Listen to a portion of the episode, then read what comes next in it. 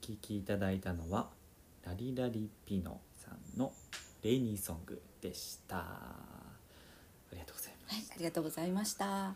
い、やーちょっとあの オフレコ中にとんでもないことが発覚したんですけど。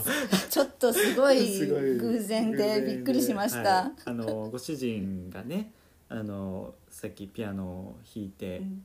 を歌う歌われているのを一緒に聞いてたんですけどもあのまさか、はい。えっ、とお音楽教室に？そうなんです。私うとん。主人がたまたま同じ音楽教室にちょっとの期間通ってて、それで知り合ったんですけども、うんうんうん。なんとその音楽教室の先生が 僕が今習っているピアノの先生と 一緒でした。いやもうなんかもうびっくりして笑えちゃって。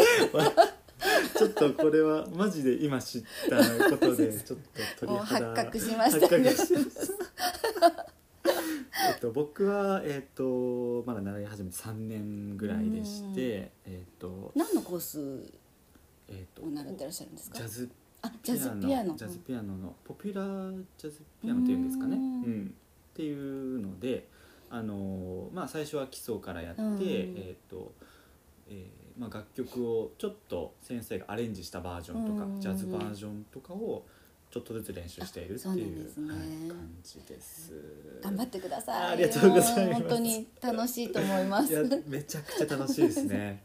やっぱ大人になってから新しくうん。習い事始めるっていうのは、すごくなんだろう自分にできることが増える。そうですね、うん。あの子供の時にやらされるのと違って取り組み方の気持ちが違いますよ違いねます違います。本当に自分でお金払うんってるんで、そうそう。そうお金もね自前だしね。そう。そうですよ本当になかなか、うん、厳しいんですけどでもそこはねもう変えずにねやってるんで。まあ、音楽はねあの生活のゆとりっていうか気持ちのゆとりですよね。本当に、でまだまだ僕はレベルはあのこれからですけどなんか将来の、そんな風になる なれるんだという風にちょっと勝手にご主人流させてもらってすみませんいやでもまだまだ今からどんどん上手になるうん知識が増えるっていうことはすごい楽しいことですよね。ですねちょっとやっぱり伸びしろを信じて 頑張りますはい頑張ってくださいそんな共通点が見つかるとはうんそうですね。はい、ありがとうございます。はいえーではちょっと後半の方にお話を進めていきたいと思うんですけども、えー前半ではお店、えー富永商店さんの、えーまあ、成り立ちであったりとか、えー何でしょう、まあ、富永さん自身のお話などをお聞きしていったんですけれどもじゃあここでやっぱりねその、えーまあ、ワイン屋さんに、そうですね。ご本人にやっぱり、なんでしょうこうワインの話っていうものを聞いていきたいなと思うんですけども、はい。えーっと、まあ、僕もさっきちょっとお話ししたんですけど、まああんまりお酒そんなに、あの得意じゃないっていうのもあるし、ちょっとまだまだ知らないっていうのが多くて、手が出せないっていうのがちょっとあるんですよね。なのでなんかこうまあ行ってお店の人と聞けばねもちろんいいと思うんですけど、ちょっと自分で探したい時とか、こういう時どういうワインがいいんだろうみたいなのを、ちょっと今日勉強させてもらいたいなと。いやもうあのそんな 大層なことは言えないと思いますけど。入入門編そうですね、はい入門編ではい。うん。大体まずあの皆さんワイン買いに行く時って、うん。まず最初に決めることってうん何でしょう？最初に決めること、えー、なん。例えばですかね。全くほぼ知識がなくて行った時に、まあ、予算とかそ,、ね。の赤白どうするとか、はいうんうんまあ、いろいろいくつかどこの国が好きとかっていうところまでは多分いかないと思うんですけどうんうんうん。まず金額かなって思うんでですすよね。ね。どれまあぶっちゃけそこもよくわからないっていうのがあるかもしれないですね。まあ、大体こうスーパーで棚バーって眺めた時に安いのはもうなんか300円台400円台ぐらいのから、まあ、高いのはね何万もするものまであったりするんですけどはいはいはいはい。まあ大体予算はうん。例えば1日何千円って食費が決まって何千円とかうんうん。その中で週末だから美味しいワインでもちょっと飲もうかなっていう時にまあ1,000円ぐらいにしようかなとか1000 2,000円ぐらいにしようとか。2000円とか大体それくらいでまず予算うん、が最初に来るのかなと思うんですすよね。そね。れぐらいのでいいのないかな。うん。ですね。美味しいのがないかなって感じそうかも。そうですね、うん。やっぱなかなかね最初にこう自分の好みのワインをビッと引くかってね難しいと思うんですよ、だから失敗もできないからちょっとなかなか高いものもうん行きづらいです、ね。あんまり大失敗はしたくない確かに確かにそっですね。ただでもやっぱりなかなかその何もない状態でうん。美味しいの自分が何が好きかっていうのをやっぱ分かっうんた方が選びやすいんですよね。うんうんうんうんうんうんうん。だから何が好きかね、うん何が好きかどういう感じのが好きかとうんうんか、だから例えばもうすっごいお茶濃いのが好きなのとかさコーヒーのあの苦いの大丈夫ってクいう方だととかねうん。割と濃いめのしっかりしたワイン大丈夫かなとかうん。いやもうあの甘口がいいんですとかあどの清酒が好きなんですとかあのそういう方だと、まあ、白が優しい赤かなって私たちは聞かれた時そういうのをこういろいろ想像するんですけど、そういうこう例えばうんとうん。濃さであったりとか、甘さとか、ですね。そういうこうやっぱ基準となるものがいくつかあるっそうですね。ていう感じですかね。であのうちでお客様にお話しする時にはまずその国よりもうんうん。ブドウの品種をねなるほど。ちょっと覚えてみてくださいってお話しするんあですけど。それはなかなか国で覚えがちなとそうころがありなんでよ、ますすね。だからあのあフランスのワインはちょっとなんか酸っぱいよねとか。あなんかチリのワインはなんか青い味がするよねとかそういうふうに言われるんですけど、るほどそんなわけがなくて。ワインなんてもう本当に何百万種類ってあってうんうんうん。年が変わればまたその同じ数分だけ新しいワインができてくるのでうんうんうんうんうんだからでもその国の特徴よりもやっぱりブドウ品種の特徴っていうのがはっきり分かりやすいんですよね。そちらを抑えた方が、だから大体あのまあ多分あのスーパーとかのポップとかにも書いてあると思うんですけどうううんありますね。まあ大体有名なのが8個ぐらいあっ八てまあ、赤4白4ぐらいざっくり覚えていただけると選ぶなんていうんですか手助けになるっていうんですかね、すごい入門編としてす。ごい。ですね。はい。だから、まあ、あの有名なカベルネ・ソービニオンとか、あとピノ・ノワール、でメルロー、シラーって、まあ、大体赤はこれぐらいが大体王道品種ですね。赤が四つ。うん、赤4ほど。つで白はソービニオン・ブラン、シャルドネとリースリング、あと、まあ、ビオニエとかゲビルツ・トラミネールとかあるんですけど、うんまあ、大体白はうんソービニオン・ブランかシャルドネかリースリングうん。をざっくり覚えていただくと。まあ、選びやすくなりますね、そのまあそれぞれなんか特徴がやっぱりそれぞれあってはいカベルネ・ソービニオンだと、もういろんな国で作られてて、うん本当にたくさん種類があるんですけどもうん。大体あの香りが華やかで、うんでちょっとタンニンとかあの渋みがちょっとちゃんとあって、なるほどなるほどなるほど。えっとそれは赤の方赤ですね。あごめんなさい、はい。赤のカベルネ・ソービニオンは、あのボルドー有名なフランスのボルドーとかでもメインに使われてるんですけど、まあ、アメリカでもあるしもうどこにでもチリでもあるし、うんうんでも大体カベルネのカベルネ・ソービニオンのうんうん。特徴としては割と濃くてタンニンが多くて、はい。うんで香りがですねちょっとこう花系のちょっといい香りがするんですね。なる。ほどなるほど、じゃあちょっとこうまあ赤ワインの中でもちょっと重ため、重ため、うん、はあですね。だからそのよくビーフシチューに合いますよとか、はいはいそういうお肉料理うんお肉料理あのしっかりはこう煮込んだお料理とか。まあ、どビーフ系に合うのかな？なるほどうん。なるほど、いいですね。合う料理とかそうなんですね。合うといいでうんうん。そのちょうど対対極ということもないんですけど、うんうんうんうん。反対にピノ・ノワールっていう品種はうんあのフランスの赤赤のピノノワールはブルゴーニュってフランスのブルゴーニュ地方で使われている、うんメインで使われる品種なんですけど、うんうんうん。ブルゴーニュはピノ・ノワールしか使っちゃいけないんですよ。ん。そのブドウの品そう品種である種がですね。そうなんです、はい、だからラベルにブルゴーニュってつけるときはピノ・ノワールじゃないと100%じゃないとダメなんです。それぐらい厳しい決まりがあって、ね、ピノ・ノワールの特徴って色が薄くて、カベルネ・ソービニョンでちょっとこう濃い濃いんですけど、ピノ・ノワールっていうのはちょっと色が薄くてこう透かしてみるとね赤い感じになるんですね、赤っぽい感じで、で酸味がちょっとあって、でも香りがまたエレガントでで特に熟成したり空気に触れて開いたりすると本当に花の赤い花のような香りがふわーって立ってであのいやすごいんですよ。ブラなるほど。ピノワールって。へでー中にその皮とかあの肉系の香りみたいのがちょっと入ってるようなですね。もういいピノノワールはねすごく美味しいんですよ。ああそうなんですね。じゃあちょっとさっきのカはいベルネ,、カベルネ。ソービニオンよりもちょっと口当たりは優しいです。なるほど優しい。でちょっと酸味があります。うん、はあそのなんでしょう合うお料理？お料理というか。ピノはねそうですね。あのブッフブルギニオンとかってあのビブルゴーニュの確かお料理だと思うんですけど、うん。ちょっとそのピノノワールを使って煮込んだようなのとかあの、はい。はいはい。あと鶏とか。はいはいはいはいはい。であとねあの意外とあのお醤油使ったのにもね合うものがあるんですね。ねだからそのちょっと焼き鳥とかあとか。うん。あー。あと肉じゃがとか。じゃあ結構まあ気軽にそうですね。何にでも。合うただあの世界最高のピノノワールっていうのはうん100万とかなるほど。なんかそんなのもあるんですけどそんなのはとてもとても飲めないんだけどもうでもあのピノノワールはその酸味が苦手でなければ、うんうんうん。あの優しくて飲みやすいワインです。なるほどなはいるほど、へあとそのシラーっていうのもあってこれは、はいはい。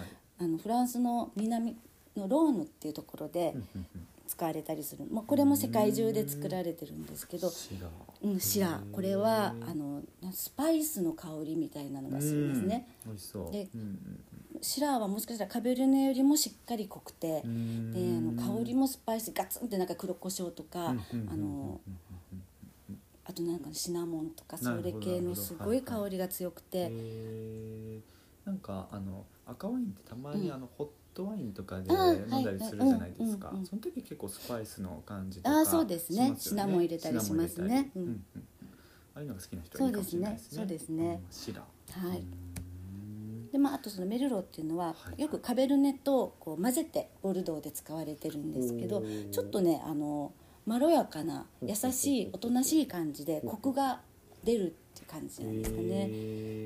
嘘言ってないといいんですけど。だからあのいちょっとさっき持ってきたブルガリアのこれもカベルネ・ソービニオンとうん。メルローが混じってるんですね。だからカベルネだけだとすごくちょっと濃すぎてちょっとトゲトゲしたりするような感じがある時にメルローをブレンドするとちょっとまろやかな感じになって、はい、っていうのであの混ぜたりするんですね。なるほどなるほど。じゃあ結構なんでしょう中中間でというかそうですね半分はいでいけるような、だからまあ基本カベルネはあのまあ大体美味しいと思うんですけども、うんうんうんうんあまあ出来によってとかいろいろ違いますけどね、うんうんうんまたブドウの品種のこういう特徴をうんうんうん。覚えていただけると、うん。こう棚の中から選ぶときに今日はじゃあ鶏料理だからちょっと優しめのにしようかなとか、今日はあのガツッと焼肉食べるからちょっとシラーでいこうかなとか、うん。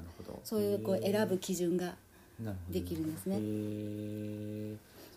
え赤ワインで赤ワインがですね。順番にはい。重たい方からいくと壁ここはねちょっとねまあ、あんまりカベルネシラーもしくはシラーカベルネあその作り手さんとかあーあので違うんですよね、うんうんうん。まあ、でも大体カベルネシラーメルローピノノワールっていう順番にぐらいの順番ですね。あこう後者が軽い方ですね。そうですね。はいはいはい、なるほど。が赤ワインの話。はい赤ですね、はいはいはい白ワイン僕ね。白はね。シャルドネうんはよく聞くんですけど、そうですね。あんまりちょっとあんま分かんないかもしシャれない。ルドネももう世界中で栽培されてるブドウでもういろんな国のいろんなタイプのシャルドネがあって、うんうんうんうんうんであのシャルドネってねなんか私はこううまく特徴をつかみきれなくてあのいろんな風味わいがあるんですよねだからそのうんすごい樽に寝かせて樽の香りが強かったうんり、うんなん難しい。私はねちょっとなんかシャルドネをうん。聞き分けることが苦手でですねなるほど。まあ、いっぱいある分、うん。多いですねそうですね。種類がで、まあ、その代わりあの誰にでも受け入れられやすいっていう感じですね。このソービニオンっていう名前がこう一緒ですよね、そうなんです。多分ねあの兄弟か どこかみたいな、はい、と多分どこかが同じだと思うんですけソどービニオンブランっていうのが白ワインにあると、そうですね。で一応これの特徴は割とこうキリッと辛口でちょっと柑橘系な風味があったり、こうあ。こう飲み込んだ後にふわっと戻ってくる香りにちょっとこう苦みがグレープフルーツみたいな感じのそういうはいあのすっきりあのキレの良い冷やして飲むと美味しいっていう感じです。い。はい、ですね。あとリースリングはそのドイツで、うん。昔は甘口が多かったんですけど、うん。最近辛口のリースリングも多くて、これはもうやっぱり香りがね本当に花花のような白い優しい甘い香りなんですね。で甘い香り、まあ、実際甘口もあるし辛口もあります、えうん。ー、香りをじゃあ楽しめてそうですね。はい。へーちょっと甘い方ですね。そうですね。であの辛口で作っててもねやっぱりこうどこかに甘みが残ってるような感じですね。なるほどなるほど。だから甘口甘いのがいいなっていう方はもうこのリースリング選んで、あの多分裏に甘口とかあの辛口とか書いてあるのではい、そういうのをこう選んでいただければへえなるほどはい。それこれがですね、うん。ゲビルツトラミネールっていう、もともとあのフランスとドイツの境目のアルザス地方とかで、はい、あのよくあの作られてると思うんですけども、うん。これがまたこうライチのようなバラのような白いバラの花のようなこれ、ね、すごくいいなんかフローラルな香りなんです、もうアロマティックなワインっていうんですかね、これはねお料理がねちょっと何に合わせたらいいのか私たちもいいつもね、どう何をおすすめしようかなと思うんですけどももうどっちかというとデザートとか。デザートとかうんなるほどなるほどなるほど、もうなんかフルーツとかそういうのいいかなと思うんですけどどまあそこでワインを合わせるかっていう話もあるんですけど、えー、なるほどね。まあでもちょっとこう気分変えたい時と友か達はい。みんなでちょっとみんなでわーって飲む時は。とかで集まったりとかして、これはねすごく香りがいいので、そういう時はおすすめです。これあの一応あの辛口もあるので甘い甘い感じのもあるけど辛口のもあるんですね、うーん。で白はあのタンニン分があまりないのであのタンニンってあのブドウの皮から出てくるのでですねうんうんうんうんあの白ブドウってあんまりその赤い色がないのであまりタンニンがないのでうんうん。もうあの、まあ、甘口か辛口かあとそのうんうん。果実味というかこう香りがこうふわっとくるか割とキリッとしてるかとかそこら辺ちょっとはっきりしてるんそうですね。あとこうジューシーな感じがするかしないかとかへー。そういう感じです。へーなるほど、うん。これへーねあのたいろいろ飲んでるとうん。こう割とキリッとさらってした感じのと、うんうんうん。こうちょっとこうジュワッとこうんう果実感があるようなのとねあるんですよね。うんうんうんうんうんうん。うん飲み比べていくとだんだんちょっと分かってくだるから最初にちょっとこうお金かかるかもしれないんですけど、うんうんうん。投資としてこう例えばこう同じぐらいの金額でいろんなこう品種をこう飲み分けて飲んでいくとんどれが好きかっていうのが多分自分で分かると思うんですよね。だからもうこんな全部飲まなくても例えばカベルネとメルローとピノだけでもいいし、ざっくりね分かればいいですもんね、そうそうなんです。よだからそれでこう格段にこう自分の好きなワインを選ぶ確率がねうん。上がると思います。なるほどなるほど。まあ辛口がいいのかちょっと甘甘め口がいいのかね。まあ、軽めがいいのかうん。重めがいいのかとかですそうね。ですね。そういうのをねやっぱり何も知識がないとうん。選べないので、そうですうん。ね。だから本当はうちに買いに来ていただけると、ん。そういうのも全部ね、はい。お話ししておすすめできるんですけど。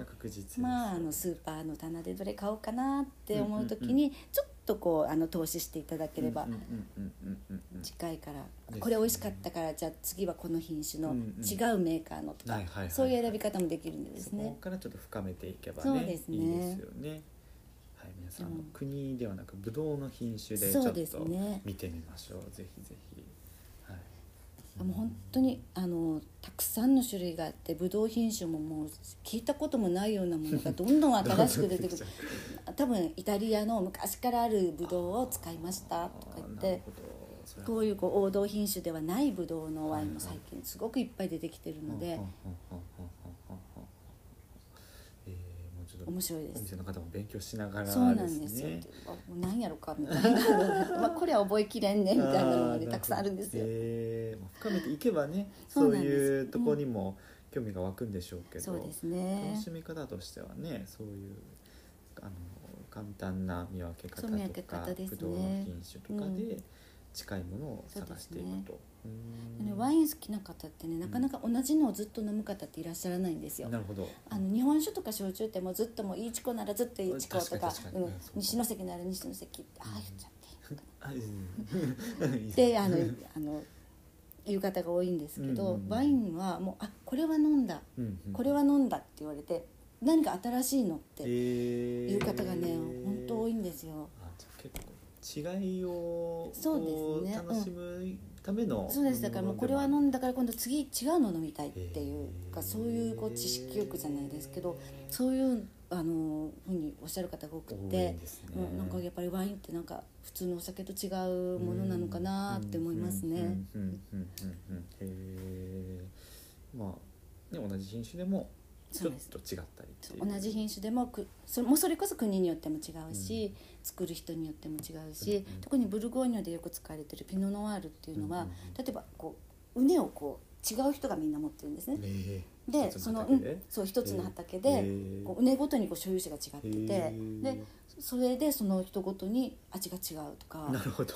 同じ畑のそうなんです。中取れてるのもうもう道一つ挟んで向こうは全然違うとか、そういうのがあってもうあのちょっとブルゴーニュは私もよくわかんない。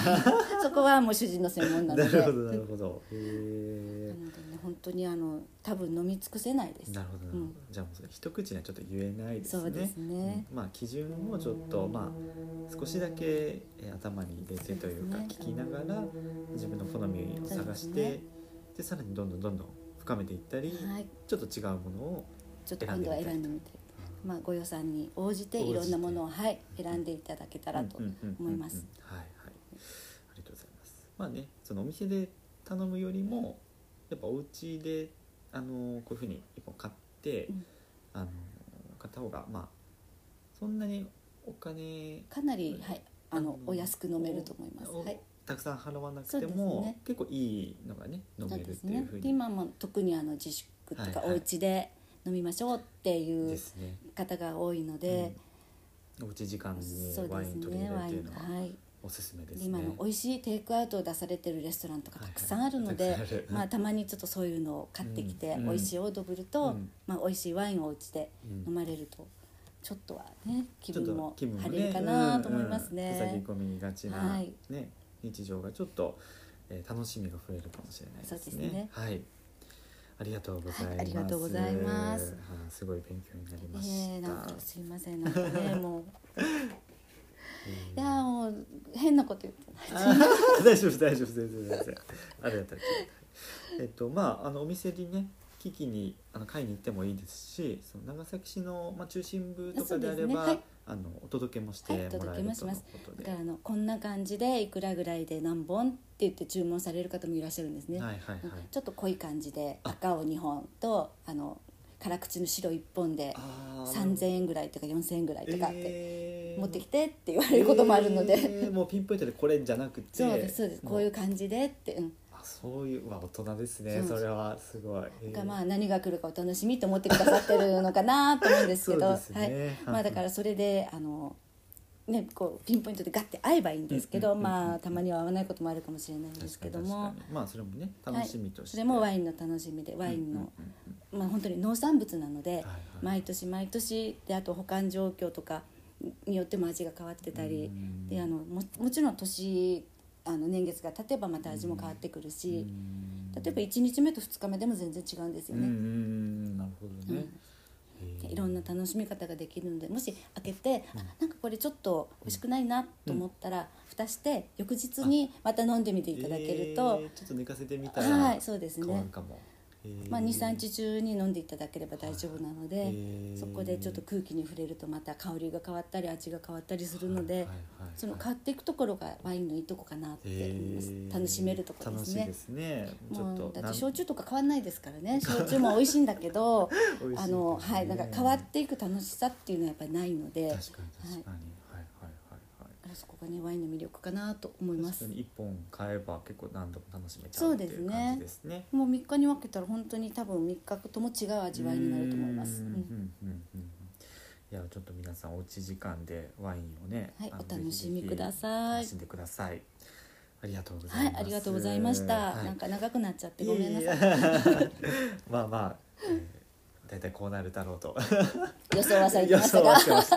ゲストが来れば大体こうなりますのでえっとちょっとじゃあワインの話たっぷりお聞きしましたので、はい。えっと、またちょっと後半のですね、はい。えーおすすめの、えー音楽をまたご紹介はい。いただきたいんですけども、すいまたあのちょっと手前味噌で申し訳ないですが、はいええ。うちの主人が歌ってるあ歌でぜひぜひ。えっと、島で歌う君へっていう曲なんですけど、はい、はい。これはあのお実家にちょっとお友達がいて、あの宿屋さんとちゃんぽん屋さんされてるんですけど、まあその人の応援するうんうんうん。歌。歌ですね。であとやっぱり今出れない方が多いのでうん、まあその離れていても気持ちは寄り添うよっていうような感じの歌でメッメッす。セージが、ねはい。あるんですね。いやいいですね。はい、はい。じゃあぜひ、えーお聴きください、はい。ラリラリピノさんで島で歌う君へです。はい、はい。えー今回は、えー出雲町の富永商店さんより、えー富永さんに、えーお越しくださいましたけどもどうでしたか？はい、あの 喋りすぎてごめんなさい。いやいやこれめちゃめちゃいい回になりました ありがとうごいざいます。ワインの話なんてこのラジオでねできるとは思わなかったですよ。ーもうまだまだなんか、うんもう話し出せばキリがないのでうんまた次回また次回も引き続きですね。はい。あのちょっとラジオも聞いていただいてるみたいなので、はい、あのまたねとオファーさせていただいて。まあまたまた機会がありましたら。はい、はい、お店にもお伺いしたいあありがとうございます。思お待ちしてます、はい皆あ今シャボン玉も売ってます。カニのシャボン玉もね 売ってますんでちょっと気になった方は見てみてください。はいあのお子さんと一緒に大人にはワインの癒しを、子供さんにはシャボン玉の楽しみを。おうち時間を楽しみましょう、はい。ということで。お待ちしておりまはい。す、えーとまあ、ツイッターのアカウントなどね、あのー僕のラジオの、えーアカウントでちょっとシェアしようと思うので気になった方はね、えーブログなども更新されてるみたいですので、はい。ぜひご覧になってみてください。はい。はい。えーではあの今回ねえー対談ラジオお越しいただいてありがとうございました。はいありがとうございました、はい。読んでいただいてはい。ありがとうございます、えーここまでのお相手は DJ モルと富永でした。ありがとうございました。はいありがとうございます